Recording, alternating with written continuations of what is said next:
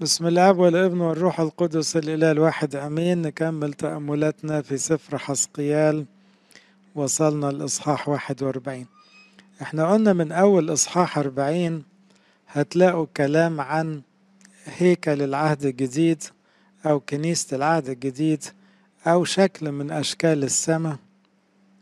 وكأنه حسقيال وهو نبي من أنبياء التوبة يدعو الناس للتوبة والرجوع لربنا.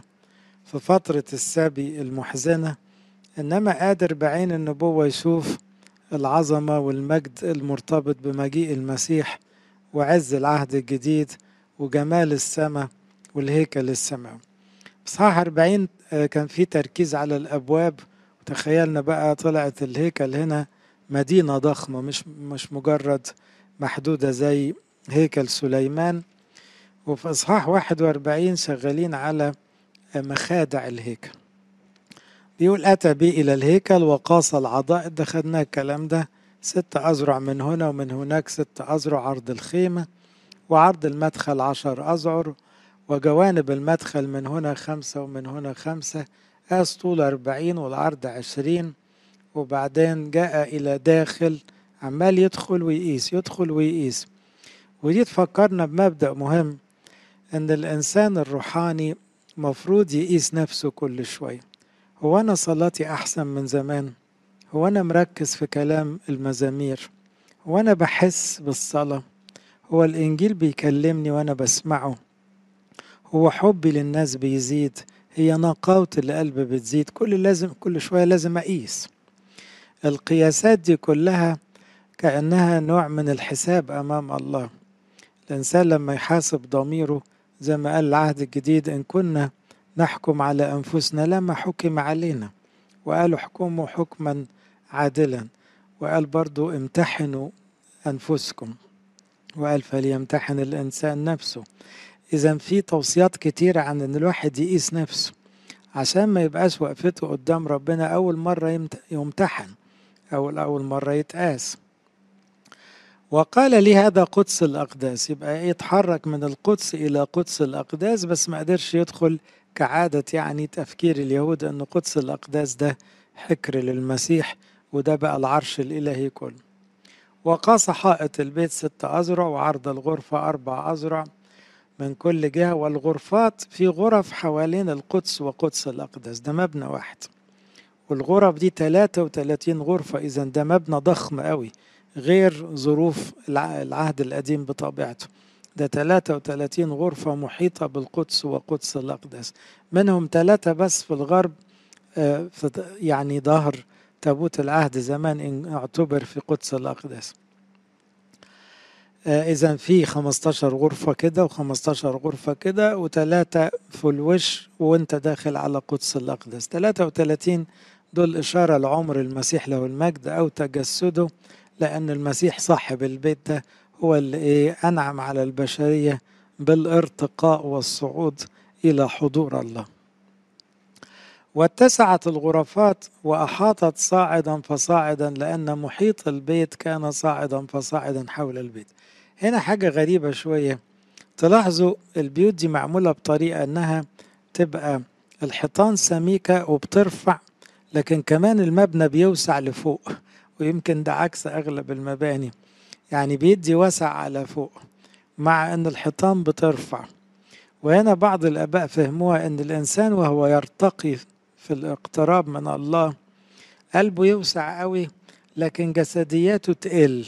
فكأن الحيطة تبقى رفيعة شوية لكن المكان نفسه يبقى أوسع. لذلك عرض البيت إلى فوق وهكذا من الأسفل يصعد إلى الأعلى في الوسط. ورأيت سمك البيت حواليه أسس الغرفات قصبة تامة ست أذرع إلى المفصل بيحاول يوصف بقى بشكل دقيق زي ما شرحنا المرة اللي فاتت. عرض الحائط الذي للغرفة من خارج خمس أذرع وما بقى ففسحة لغرفات البيت. وبين المخادع عرض عشرين ذراع حول البيت من كل جانب. مدخل الغرفة في الفسحة مدخل واحد نحو الشمال مدخل آخر نحو الجنوب وعرض مكان الفسحة خمس أذرع حواليه. هنا تحسوا إن الدنيا شرحة قوي واسعة قوي طبعا القدس زمان كان يعدي هاك كاهن يبخر كده ويطلع. وقدس الأقداس أرفع ويدخل بس رئيس الكهنة مرة في السنة. هنا الدنيا واسعة ومداخل كتير وغرف كتير والحكاية يعني مرحرحة قوي ليه؟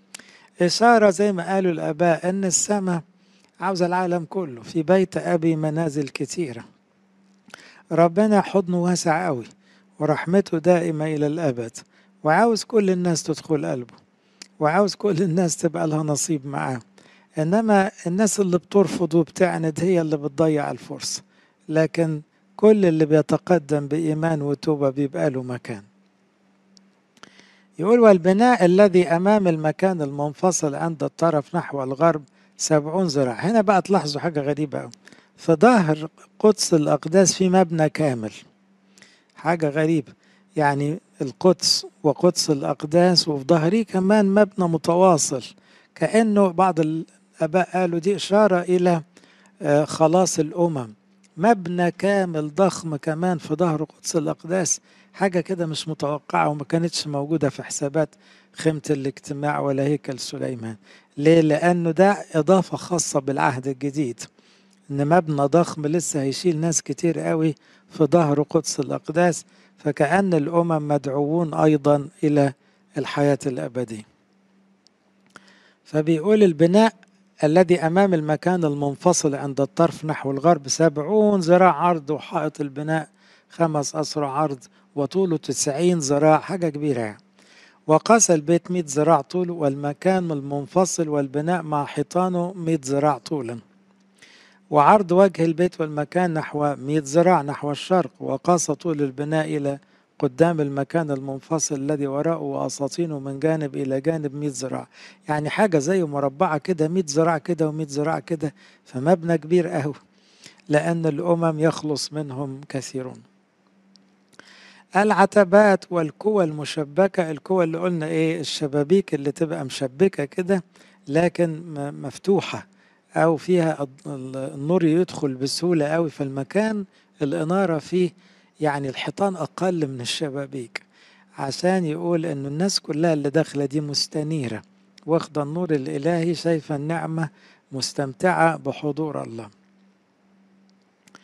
من جانب إلى جانب مئة ذراع مع الهيكل الداخلي وأروقة الدار. العتبات والكوى المشبكة والأساطين حوالي الطبقات الثلاث. تلاحظوا أن القدس وقدس الأقداس والمبنى الوراني ده كلهم ثلاث طبقات. والثلاث طبقات دول يا أحبائي تكلموا فيهم الآباء كتير ليه؟ فلك نوح زمان اللي هو من أقدم أشكال الكنائس لأن الفلك يعتبر أول كنيسة كبيرة لمت ثمانية بشر لكن كانت إشارة كمان لتجديد الطبيعة كلها. كان ثلاث طبقات وكان تحت الحيوانات يعني ما تتاكلش اللي هي يعتبروها نجس. وبعدين الطبقة الوسطانية الحيوانات اللي هي ينفع ياخدوا منها ذبايح. الدور الفوقاني كان فيه بقى التمانية اللي عايشين نوح وعيلته. فده كان أول شكل كده للكنيسة وكأنه طبعا كل إنسان بيرتقي من المستوى الحيواني يقدم جسده ذبيحة وبعدين يتقدس. إنما بعض الآباء قالوا الثلاث طبقات زي ما كانوا آباء الكنيسة يعلموا إشارة إلى ثلاث مراحل لتفسير الكتاب. في طريقة للتفسير يسموها الطريقة الحرفية أو الطريقة المباشرة. بناخد النص زي ما هو كده ونحلله أو نقراه حسب اللغة بس. فده بيبقى بداية أي تفسير كده. نشوف المعنى المباشر. وبعدين المستوى الأعلى يسموه المستوى السلوكي. يعني الكلام ده أنا أعمل بيه إيه؟ فهنا ده مجرد تطبيقات على طول. المستوى الأعلى والأعلى يسموه المستوى الروحي وساعات يسموه المستوى الرمزي أو المجازي. يعني إيه؟ فين المسيح في الكلام ده؟ فين بقى نقاوة القلب في الكلام ده؟ فين طعم السماء في الكلام ده؟ يبقى أول قراية للإصحاح تدينا معنى مباشر كده. وبعدين أدخل على السلوكيات والتطبيقات. الكلام ده أطلع منه أنا بإيه؟ وبعدين في مستوى أعمق وأعمق إن أنا أشوف المسيح ورا كل إصحاح وأفهم المغزى أو المجاز أو القصد الإلهي وأتمتع بالامتلاء بالروح من وراء السطور. وده يقول زي ما سماه القديس بولس الطعام القوي للبالغين. فيبقى نفس النص اللي تقراه ممكن قديس يقراه ويكتشف فيه أعماق أخرى.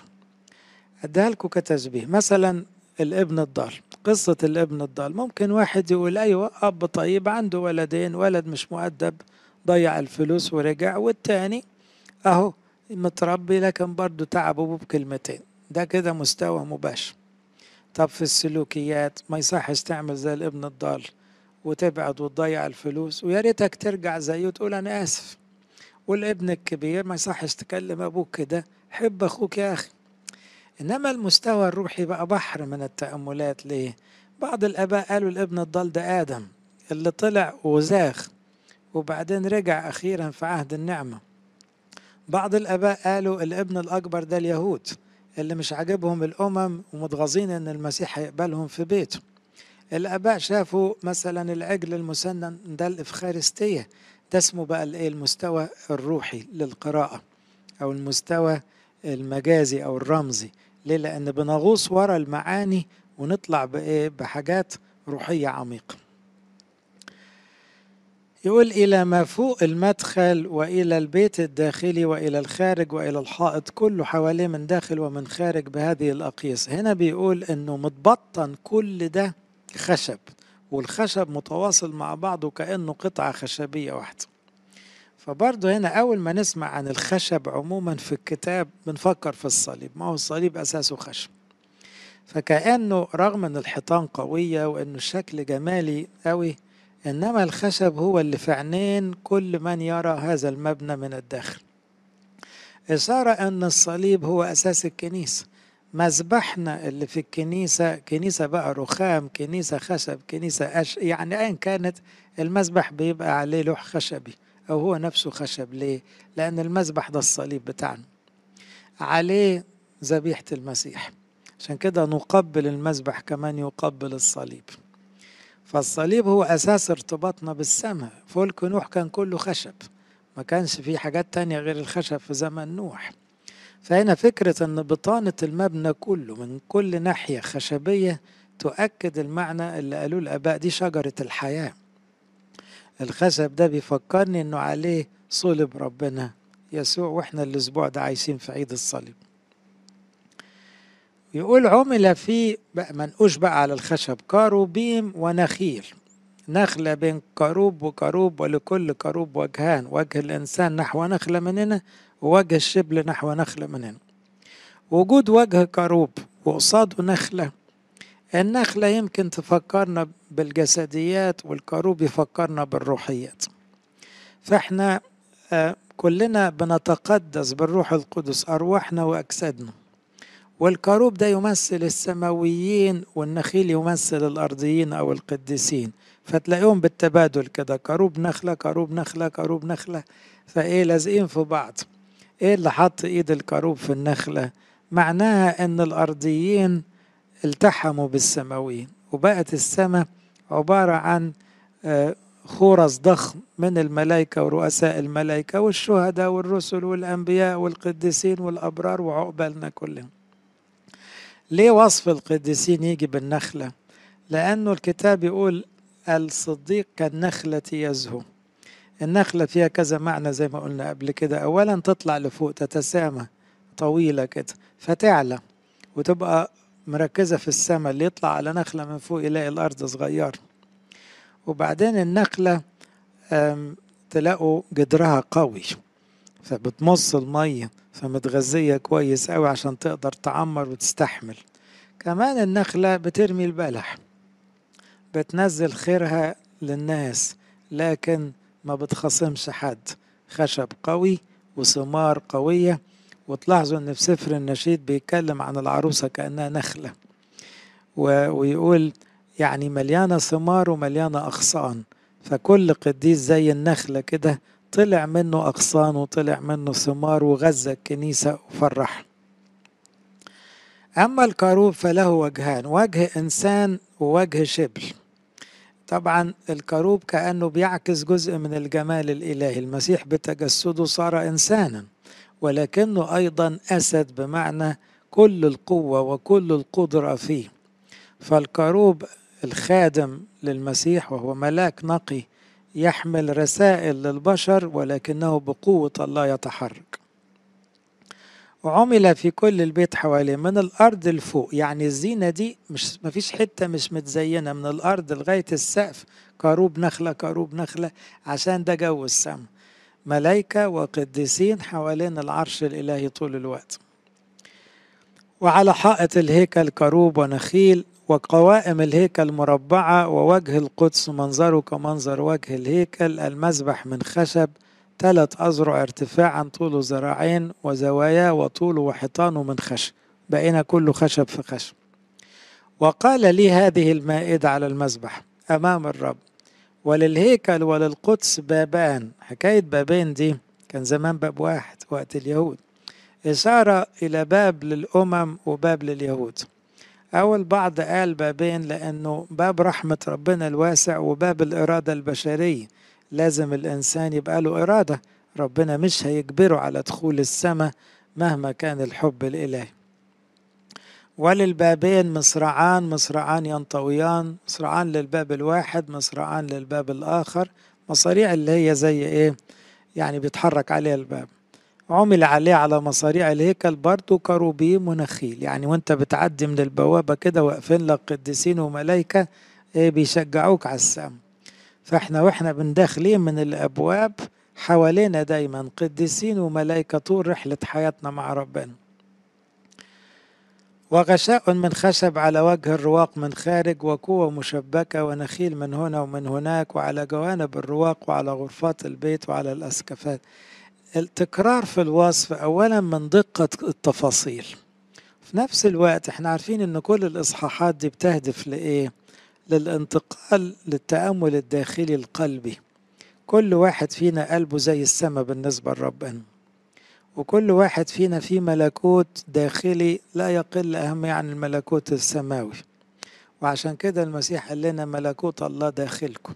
لو قلبك اتملى حب واتملى تسبيح واتملى خدمة واتملى أفكار مقدسة واتملى بغنى الكتاب المقدس أنت بقيت داخلك عالم يسكن الله.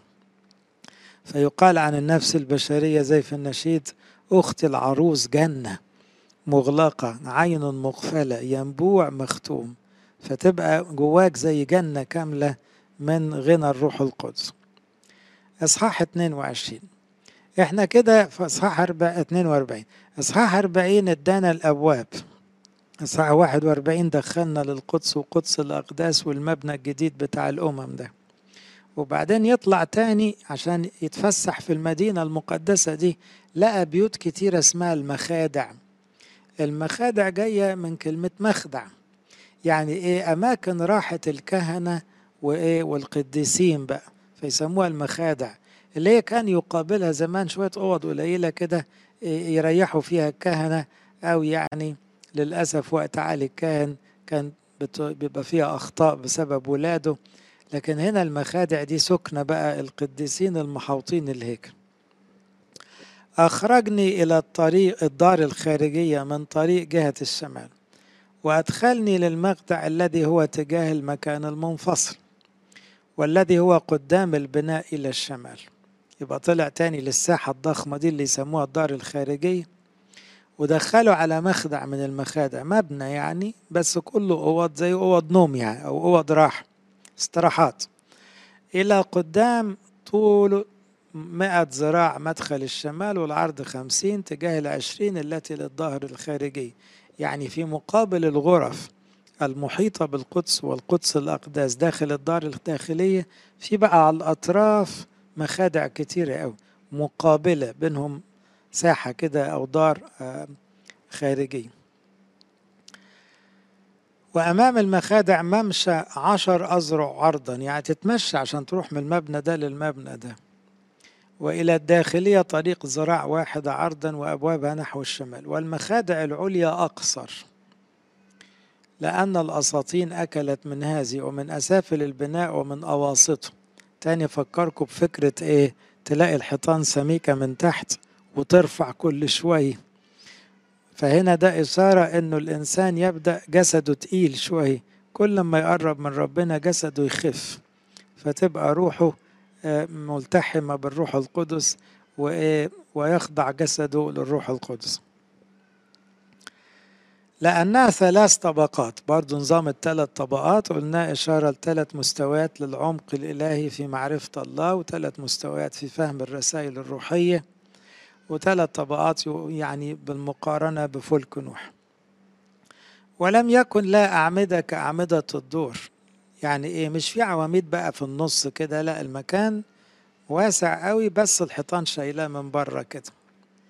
لذلك تضيق من الأسافل ومن الأواسط من الأرض والحائط الذي من الخارج مع المخادع نحو الدار الخارجية إلى قدام المخادع طوله خمسون ذراع لأن طول المخادع التي للدار الخارجية خمسون ذراع أنا عارف أن بعضكم ابتدى يزهق من خمسون ذراع وعشرة ذراع وعشرين ذراع وإحنا يعني مش مهندسين وخيالنا على قده. إنما بصوا إحنا بنقرأ نص كتابي فلازم نقرأ زي ما هو حتى لو مش هنعلق على كل آية لأن الجزء ده يعني جميل قوي لكن يصعب تخيله. زي ما قال قديس بولس ما لم يخطر على بال إنسان جمال السم فده مجرد محاولة لتقريب صورة المدينة المقدسة اللي هتلاقوا زيها في رؤية 21 برضه من تحت هذه المخادع مدخل من الشرق من حيث يدخل إليها. برضو المدخل جاي من الشرق عادة لأن اللي جايين من النور هم اللي ليهم نصيب في السماء. وإحنا النهاردة عشان نحب النور دايما اتجاه صلواتنا الشرق عشان دايما عاوزين نتملي بالنور فندخل على السماء مكان النور الإلهي. المخادع كانت في عرض جدار الدار نحو الشرق قدام المكان المنفصل وقبالة البناء وأمامها طريق كمثل المخادع التي نحو الشمال. كطولها هكذا عرضها وجميع مخارجها وكأشكالها وكأبوابها وكأبواب المخادع التي نحو الجنوب. كلمة الكادي كا كا يعني إيه؟ كأن الإنسان الروحاني حاطط السماء دايما مثله. فبيقول لهم بتعملوا إيه في السماء؟ عاوز أعمل زيكم. أنتوا يا قديسين بتسبحوا نسبح أنتوا بتحبوا ربنا نحب ربنا. أنتوا بتكرهوا الشر يلا نكره الشر. فهنا الكنيسة عايشة على مثل السم أصبحت السيرة سماوية. والمخادع عموما يا أحبائي بتشاور على إيه؟ إن إحنا لينا عبادة جماعية ممثلة في الاقتراب من القدس وقدس الأقداس كنيسة العهد الجديد والإفخارستية. لكن ده ما بيلغيش المخدع. يعني إيه؟ في واحد يجي الكنيسة ويصلي قداس واتنين في الأسبوع كان ملوش مخدع. يعني فين صلواتك في بيتك؟ فين إنجيلك أنت وربنا؟ فين تأملاتك؟ فين مطنياتك فين الحتة الخاصة اللي بينك وبين ربنا؟ اللي ما عندوش مخدع وجوده جوه المجمع.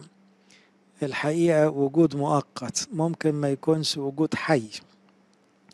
اللي يصلي حلو في بيته يعرف يصلي حلو في القداس.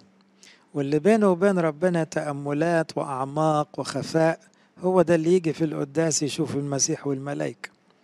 لكن اللي ما عادش عنده مخدع واكتفى بالقداسات والعشيات فقط هو أصبحت علاقته بربنا من خلال الناس فقط.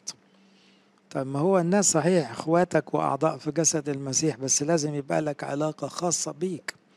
وربنا يسوع زي ما علمنا الإفخارستية وعلمنا في كلام العهد الجديد متى اجتمعتم في اجتماع كنسي. إنما كمان قال لنا ادخل مخدعك واقفل بابك. وفي أشعية لما لقى الشعب بطل يكلم ربنا قال هلم يا شعبي ادخل خادعك واغلق أبوابك خلفك. والفترة اللي فاتت بتاعة الكورونا دي ربنا يعني يحمي العالم منها. خلت ناس كتيرة تتمتع بالمخادع الإلهية. يعني إيه؟ أصبح بيقعد مع ربنا في أوضته ويتعامل مع ربنا التعامل الخاص ويقول له أنت أبويا يا رب وأنا ابنك. وإيه؟ ابتدت العلاقة ترجع تاني. لأنه أبوك الذي يرى في الخفاء يجازيك علانية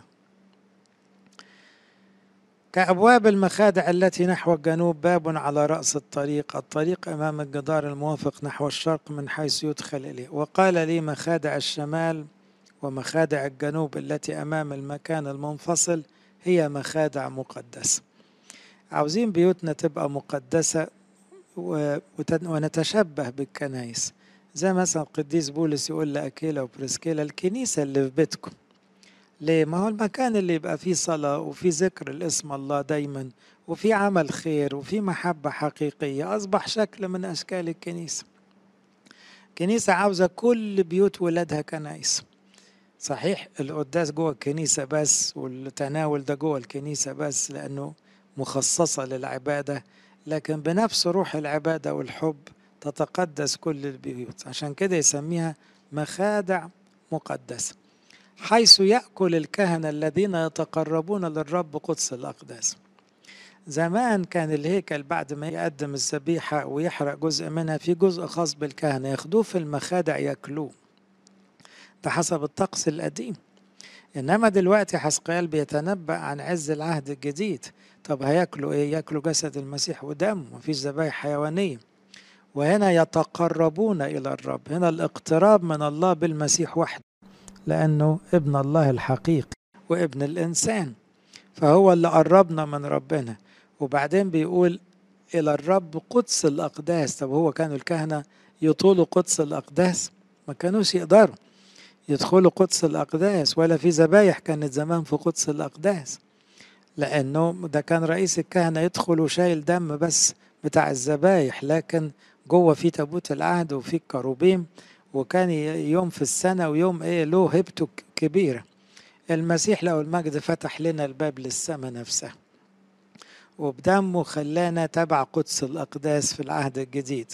وادانا امتيازات تتفوق على كل كهنة العهد القديم. هناك يضعون قدس الأقداس والتقدمة وذبيحة الخطية وذبيحة الاسم لأن المكان مقدس. كأنه قال كل أنواع الذبايح القديمة دي خلاص بقت عبارة عن إيه؟ حياة مقدسة بالمسيح. ما بقتش حيوانات. وربنا يسوع هو ذبيحتنا الوحيد. فإحنا بنقترب منه ونموت معاه. فبقينا إحنا كمان ذبايح. يعني إيه؟ في فكر العهد الجديد القديس بولس يقول لنا إيه؟ قدموا أجسادكم ذبيحة حية مقدسة مرضية عند الله عبادتكم العقلية. كان زمان اليهود يجيب خروف ويجيبه عشان يذبحوه. انت جايب نفسك.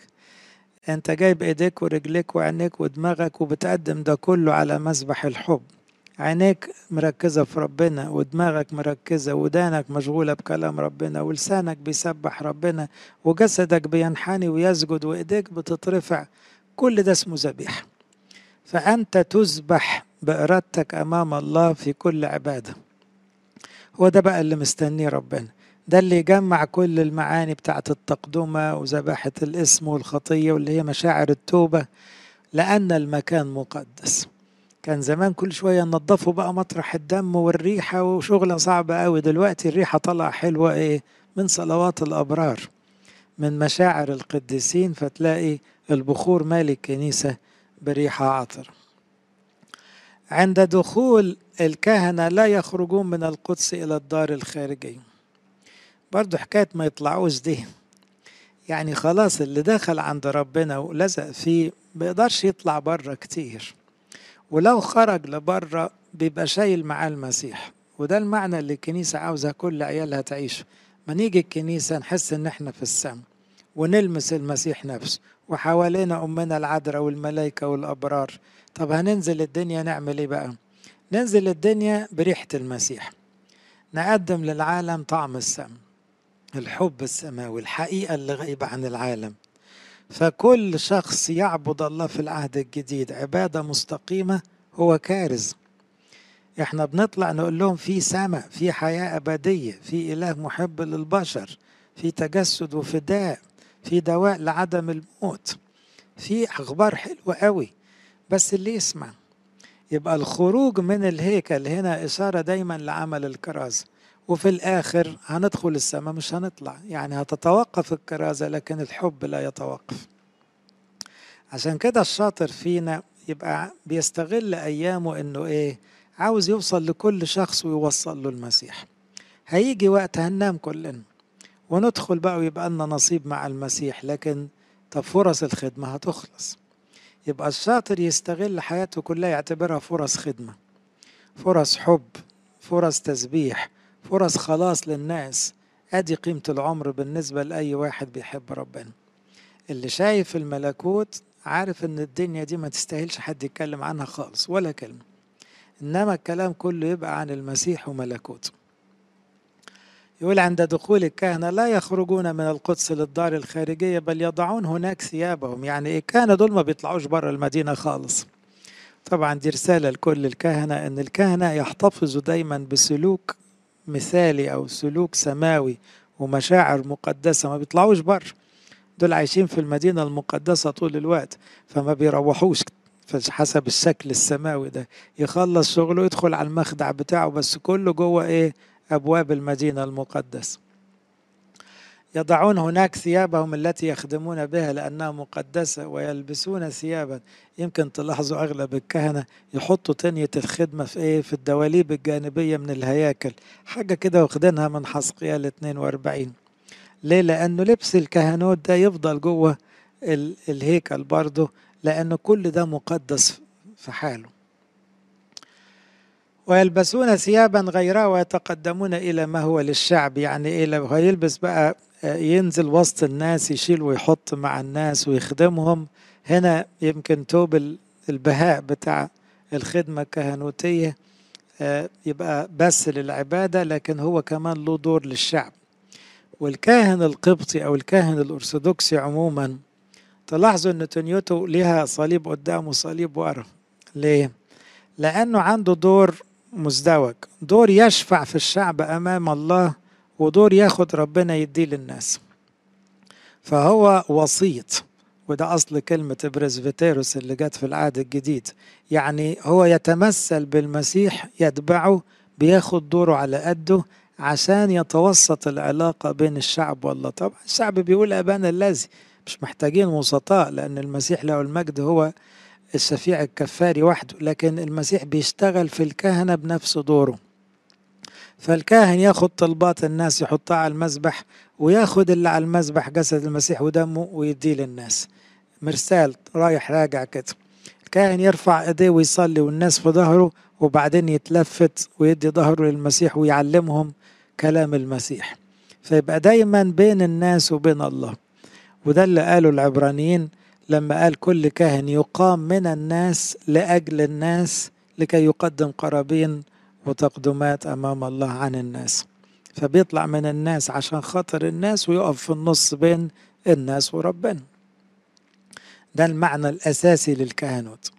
فهنا بيقول يتقدمون إلى ما هو للشعب يعني كأنه بيعلمنا في العهد الجديد الكاهن برضه له دور مش بس صلاة الكاهن كمان له دور رعاية وله دور تعليم وله دور خدمة وإحساس بالناس ومتاعبهم فلما أتم قياس البيت الداخلي أخرجني نحو الباب المتجه نحو الشر. يعني فرجوا بقى. بصوا هو فرجوا في الأول على الأبواب في كل المدينة. والأبواب طلعت مباني لوحدها. بعدين دخلنا للدار الداخلية فرجوا على القدس وقدس الأقداس والغرف الثلاثة وثلاثين ومبنى اللي وراني ده اللي قلنا إشارة للأم. بعدين خدوا في حتة جانبية كده جنب الأبواب المخادع بتاعت الكهنة والغرف الضخمة دي كلها الاستراحات اللي بيرتاحوا فيها. وبعدين وكل ده بيقيس معاها كل حاجة تتقاس لأنها كلها بمقاييس دقيقة وكلها منتظمة. مفيش حاجة إيه نشاز يعني الغرف متساوية في الحجم والنقش كله واحد والخشب مبطن كل حاجة فالمعايير واحدة للكل. أخرجني نحو الباب المتجه نحو المشرق. طلعه تاني كأنه هيخرج تاني من الباب الأساسي باب المشرق. وقاس حواليه قاس جانب المشرق بقصبة القياس. 500 قصبة بقصبة القياس حواليه. وقاس جانب الشمال 500 قصبة. وقاس جانب الجنوب 500 قصبة. ثم دار إلى جانب الغرب وقاس 500 قصبة بقصبة القياس. قاسوا من الجوانب الأربعة كأنه مركزي كده لأنه الأبعاد كلها متساوية في حاجة كده في النص مظبوطة يعني. له سور حواليه 500 طول و500 عرض للفصل بين المقدس والمحل. وهنا كلمة الفصل أو كلمة التمييز دي جت في اللاويين وجت في العهد القديم. دور أساسي من أدوار الكهنوت إنه يعلم الشعب إزاي يميز بين الصح والغلط. لأنه التمييز نعمة خاصة بالحكمة. دايما الحكمة مرتبطة بكلمة تمييز. حتى لما سليمان طلب الحكمة قال له ادي عبدك قلب فهيم عشان يميز. فالتمييز يعني إيه؟ في أمور كده تلاقوها زي ما سماها تسالونيكي شبه شر.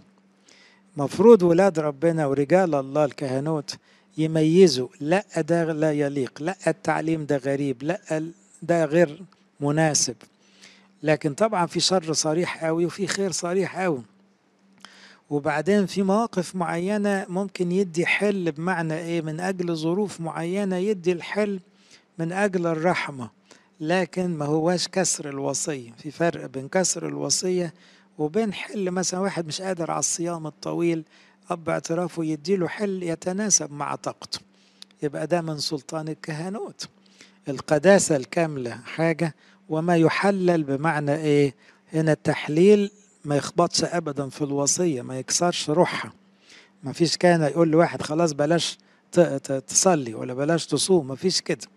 لكن تصوم بس إيه؟ بما إنك ضعيف أو مريض طب صوم على قدك.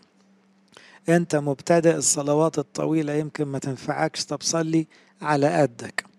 فكل وصية ممكن إيه يبقى تحتيها حاجة اسمها الكاهن يعطي التحليل بما يتناسب مع قامة وطاقة واستعداد وخلفية كل شخص. وده يؤكد حرية العهد الجديد.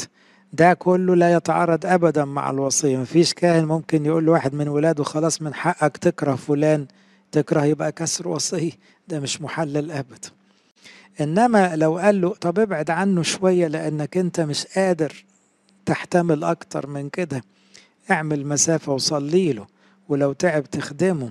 لكن ابعد شوية صغيرة ممكن يبقى هذا التحليل من أجل إيه؟ استعداد الشخص. يبقى عارف إنه مش قادر يتواجد معاه عن قرب زي الأول. لكن يبقى معرفه إنه مش ده القداسة القداسة إن أنت تحتمله مهما حصل وتحبه من كل قلبك. بس لأنك مبتدئ طيب إيه؟ لو قربت زيادة هتنهار هتتحطم. طاقتك مش جايبة. طيب خلاص نشتغل على طاقتك ونكبر قلبك عشان تعرف تستحمل أكتر. إصحاح 43 مكملين في هذا الهيكل السماوي العجيب اللي يعني بيقول لنا السماء جميلة قوي وبيقول لنا قلبنا ده لازم يكون منظم ومرتب ومقدس ومخصص لكل حاجة روحية. ذهب بي إلى الباب الباب المتجه نحو الشرق. وإذا بمجد إله إسرائيل جاء من طريق الشرق. هنا بقى جه خبر حلو قوي لما يقول مجد ربنا جه معناه في نور أو في سحابة زي بتاعت موسى زمان. سحابة واضحة جدا جاية تحل على الهيكل. ولو أنتوا فاكرين حسقيال إصحاح 10 و11 هو شاف مجد الرب من أول إصحاح واحد وكان فرحان وبعدين لقى مجد الرب يفارق الهيكل. اذا المجد فارق الهيكل اليهودي وده إحنا عارفينه من وقت ما المسيح لو المجد قال هو ده بيتكم يترك لكم خرابا. فلم يعد هناك مجد في إسرائيل. المجد ده كان مرتبط بالتزامهم بارتباطهم بربنا بخضوعهم للشريعة بالتوبة اللي كان الأنبياء بيتكلموا فيها. لما الشعب اليهودي كله عند وبقى ضد المسيح وصلبوا المسيح ورفضوه أصبح الهيكل ده ما عادش بيت ربنا. عشان كده لغاية دلوقتي في ناس مش فاهمة إن كلمة الشعب المختار سقطت. ما عندناش المفهوم ده في المسيحية. الشعب المختار هم المؤمنين. هم اللي ماسكين في المسيح. هم اللي بيتناولوا جسد ودمه. هم أصحاب العهد الجديد. أما الإسرائيليين لم يعودوا شعبا مختارا. ده كان بس في العهد القديم لغاية صلب المسيح. وعشان كده لما تشق الحجاب دي كانت علامة لعنة بالنسبة لهم وربنا يسوع وضحها لما قال إيه؟ سيأتي عليكم كل دم زكي. من دم هابيل الصديق إلى دم زكريا بن براخيا الذي قتلتموه بين الهيكل والمذبح. وقال لهم بيتكم بيتكم بقى ما عادش بيته كان زمان يقول بيتي ها؟ دلوقتي بيتكم يترك لكم خرابا إذا هنا لما بيتكلم إن مجد إله إسرائيل يعود إذا ده مش راجع لليهود ده راجع بقى للقديسين.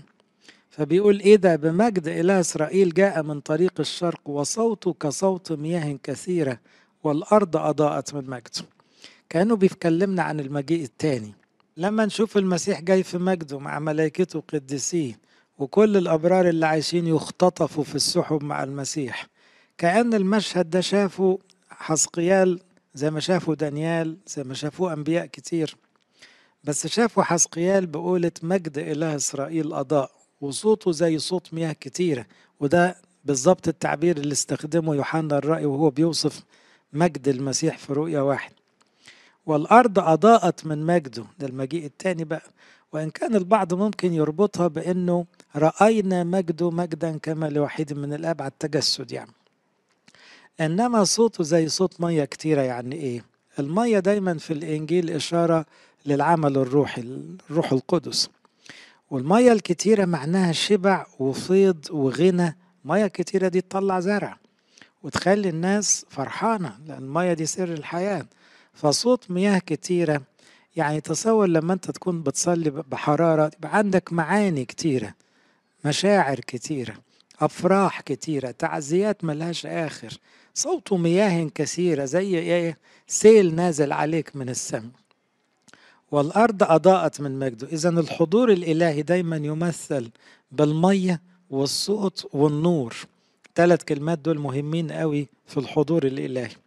يعني في كل قداس في مية أيوة الروح القدس بيملأنا. في صوت طبعا صوت ربنا بيدخل جوانا. في نور طبعا في استنارة دماغنا بتنور وبنفهم ربنا أكتر. كل صلاة حر كل قداسة كل عبادة مستقيمة تحقق المعاني دي. صوته كصوت مياه كثيرة والأرض أضاءت من مجده والمنظر كالمنظر الذي رأيته. بيفكرنا بقى. شاف الكلام ده في أول النبوة خالص. كالمنظر الذي رأيته لما جئت لأخرب المدينة. ما هو ربنا خده من كام إصحاح كده وقال له تعالى فرجك على الخرابة بقى. أورشليم لما خربت. فزعل قوي حسقيال بس كان عارف إن ده اللي هيحصل بسبب الوثنية. قال له لا بص بقى على أورشليم الجديدة بص على المدينة المقدسة بص على عودة المجد بس مش لأورشليم العادية. لا لينا أورشليم جديدة تخصنا إحنا مدينة الله. والمناظر كالمنظر الذي رأيت عند نهر خابور فخررت على وجهي. طبعا خاف من مجد ربنا لأنه له هيبة وله كرامة وله بريق. فجاء مجد الرب إلى البيت من طريق الباب المتجه نحو الشرق فحملني روح وأتى بي إلى الدار الداخلية. وإذا بمجد الرب قد ملأ البيت وسمعت يكلمني من البيت وكان رجل واقفا عندي. وهنا بقى شاف المسيح بعينيه يعني. إنما حسقيال تمتع زي كل الأنبياء الكبار إنه يشوف المسيح وإنه يستوعب يعني إيه ربنا يتجسد وإنه يستوعب ان في الآخر العالم ده هيقفل بمجيء المسيح ويبقى في عالم آخر اسمه الحياة الأبدية. وإن العهد الجديد مختلف العهد القديم ذبايح حيوانية وأخطاء ملهاش آخر. لكن العهد الجديد هو ذبيحة واحدة المسيح ذبح لأجلنا. العهد الجديد بيخلينا أشبه بالقديسين والملائكة. العهد القديم يا دوب بيظبط في الناس كده شوية أخلاق لكن مش بيطلعهم شبه المسيح لأن الناموس عاجز عن إصلاح البشرية. لكن الروح القدس يقدر يرجع الناس تاني للصورة اللي فقدوها بالخطية فيقول جاء مجد الرب وحملني روح حملني روح هنا زي لما يوحنا الرأي يقول إيه كنت محصور بالروح. فالروح القدس بياخد القديسين الكبار دول ويبقوا في حالة زي الدهش كده حالة صعب التعبير عنه زي ما القديس بولس يقول أفي الجسد أم خارج الجسد لست أعلم الله يعلم. فهنا كأنهم زي السواح كده الروح القدس بيشيله ويبقى كأنه خرج بره العالم عشان يتفرج على الترتيب والتدبير الإلهي ويتمتع بالإحساس بطعم السماء. وبعدين يرجع تاني يقول لنا صدقوني الدنيا دي ما تستاهلش حد يركز فيها ده السماء حلوة قوي خلينا بقى نعيش في عالم الروحيات ونتحرر ونتفطم كل يوم من عالم الجسديات لإلهنا كل مجد وكرامة. إلى الأبد أمين. ناخد آية واحدة زي ما تعودنا دايما.